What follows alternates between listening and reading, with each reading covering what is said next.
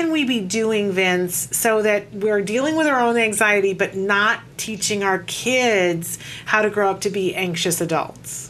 And, and, I think you put the nail, you hit the nail on the head on that one. Is that oftentimes the kids are going to model our, our the way we deal with our stress, the way we deal with our anxiety, right? Either it be yelling, exploding, uh, retreating, going quiet. Uh, we hope they're not going to get a glass of wine.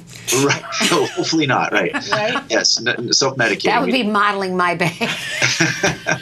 but but the idea is is like you were saying is showing him good coping strategies by modeling it for him. When we get stressed, we do the same same thing.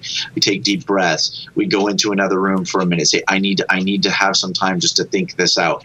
You know, and going in another room, giving yourself an opportunity to de-escalate from a situation, um, being able to continue to grow healthy habits at, at the, at, you know, at the home. Um, you know, uh, either exercise, good diets. Um, you know, things that it contribute to you know uh, uh, increased anxiety and, and, increased stress, so that when stress, a stressful, like you said, stressful situations are going to come up on a daily basis, sometimes severe, sometimes minor. But the way we deal with them, not only the way we monitor or model it for our kids, but the way we also teach it and live around it is going to is going to formulate, you know, a lot of good behaviors for them as well.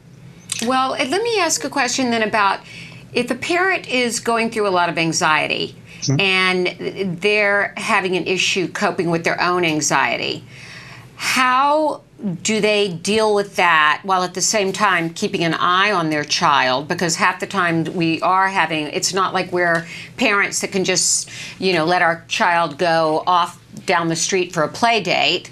They're usually with us. Um, how can we deal with our own anxiety while continuing to monitor our children I don't know if that's a question that you could break down.